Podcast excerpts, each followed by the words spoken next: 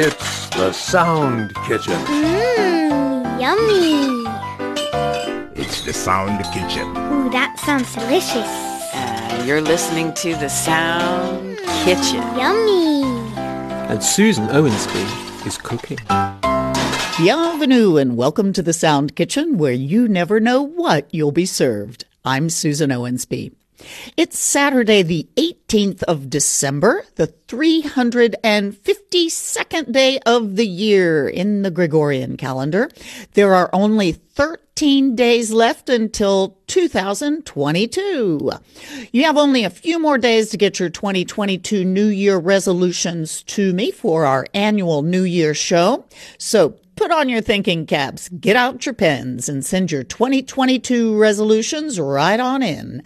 The deadline is this coming Wednesday, the 22nd. Here's Laura Angela with the address.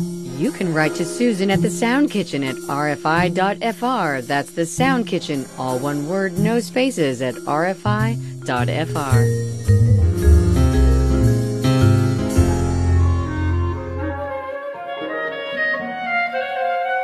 On this day in 2010, the United Nations proclaimed December 18th as Arabic Language Day. The UN chose December 18th because it was the day in 1973 when the General Assembly approved Arabic as an official UN language. There are six official working languages at the UN. Today is also International Migrants Day, another official UN day. On this day in 1990, the General Assembly adopted a resolution on the International Convention on the Protection of the Rights of All Migrant Workers and Members of Their Families.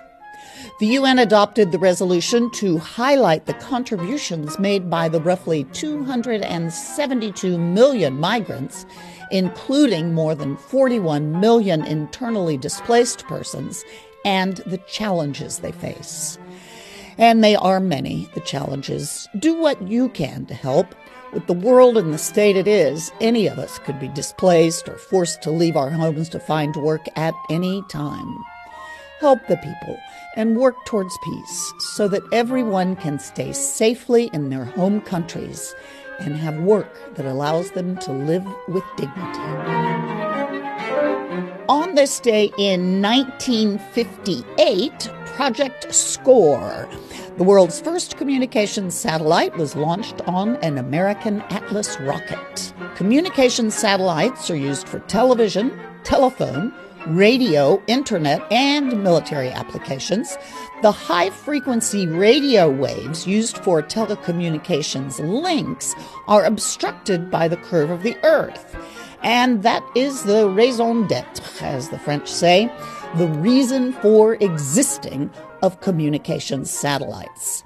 Communications satellites can relay the signal around the curve of the Earth which allows communication between widely separated geographical points, like from me here in Paris and you in, say, Naugaon, Bangladesh.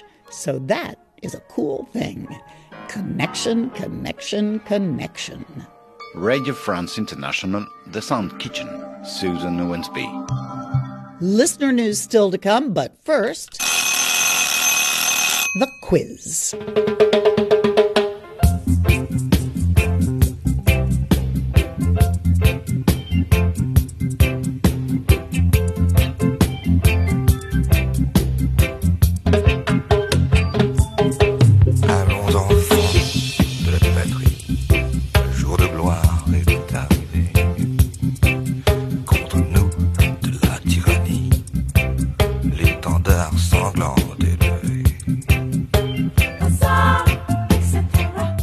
27th of November, I asked you a question about a color, specifically the blue in our French flag, which we call le tricolore, for its three colors of white, red, and blue. The shade of blue of our original tricolore was changed from its original dark blue to a lighter blue in 1976 by former President Valéry Giscard d'Estaing. He switched to the lighter blue so that it matched the color of the European flag, which displays yellow stars on a light blue background. RFI English journalist David Coffey had just written an article that week about that blue because Macron changed it back to its original blue, which hardly anyone, yours truly included, noticed. I asked you to answer these two questions. What is the name of the new old blue, the dark blue that Macron changed from the light blue? And why did he change it back? Who does the Elysee say the navy blue color honors? The answer is Pantone Reflex Blue for the name of the darker original blue. An official from the Elysee Palace said that the navy blue color evokes the memory of the heroes who fought in the French Revolution, the trenches of World War I, and in the resistance during World War II. And the winners are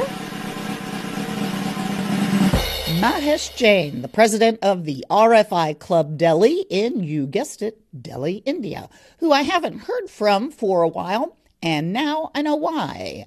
Mahesh is a school teacher, a very devoted one, and he's been busy with his students. Mahesh wrote, I've been busy preparing my students for term one exams.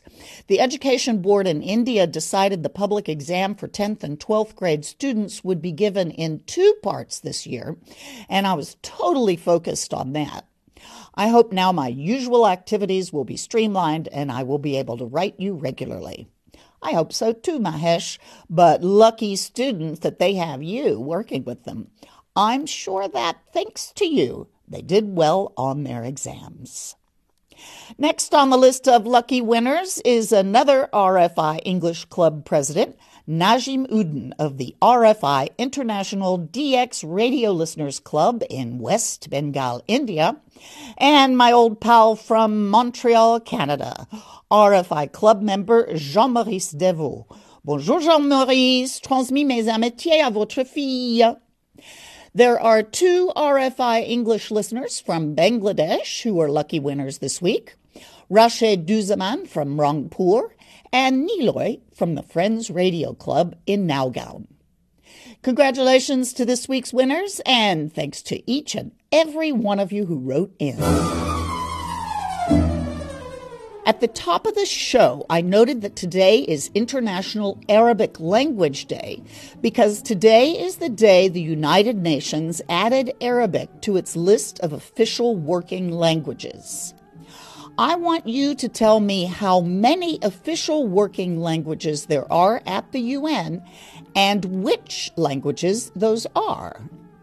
Again, write in with the answer to these two questions. How many languages are used by the United Nations as official working languages for the organization, and which languages are they? You have until the 10th of January 2002 to get your answers in. Be sure to tune in on the 15th of January to see if your answer wins a prize. As always, be sure you include your postal address with your postal code. And don't forget to let me know if you are a Miss, a Ms., a Mrs., or a Mr.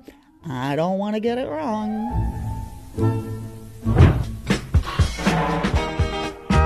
Send your quiz answers to english.service at rfi.fr. That's english.service at rfi.fr. You can also text your answer to the Sound Kitchen mobile phone. Dial plus 336 31 9682. That's plus 336 31 9682. Always include your postal mailing address and if you have one, your RFI Club membership number.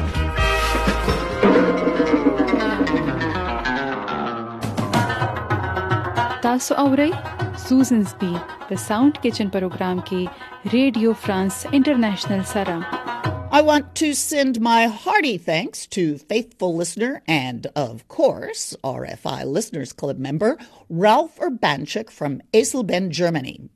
Ralph just sent about a billion lovely picture postcards and stamps, which are just waiting to land up in your students' hands. Teachers, let me know if you'd like stamps and postcards for your students, and have them they shall. And Ralph, thanks again for your generous gift. You're a mensch. Okay, my friends, it's time to clear the table and wash the dishes. Thanks for joining me in the Sound Kitchen and keep those cards, letters, emails, and text messages coming. Many thanks to the ever groovy radio loving Vincent Porra for mixing the show, and thanks to you for listening. Be sure to tune in next Saturday to hear the answer to the question about Sweden's new prime minister. The Sound Kitchen podcast is ready for you every Saturday on the RFI English website, rfienglish.com, or wherever you get your podcasts. I'm Susan Owensby. Be well, do good work, be kind, and stay in touch. And stay safe, my friends. Erwan is off this week, so today you get music from Susan, and it's music from Estonia. Hope you're out there, Arne Tim. Listeners, Arne is from Harjumaa, Estonia, and is an RFI club member and faithful participant in the Sound Kitchen quizzes. So, this piece is the Suite on Estonian Dances for Violin and Orchestra. It was written in 1943 by Eduard Tubin. Tubin was born in 1905 in Kallaste, Estonia, and because of the Soviet takeover of his country, emigrated to Sweden, where he died in 1982, too early for his beloved Estonia to have regained its independence. You can hear the longing and love for his country in these charming dances. I dedicate these to my late friend Istvan from Estonia, who also had to leave his beloved country because of the USSR. It was Istvan who introduced me to Eduard Tubin and his delightful music. You'll hear violinist Mark Lubotsky with the Gothenburg Symphony Orchestra, conducted by Neeme Järvi. I hope you love these dances as much as I do. Enjoy, and talk to you all next week.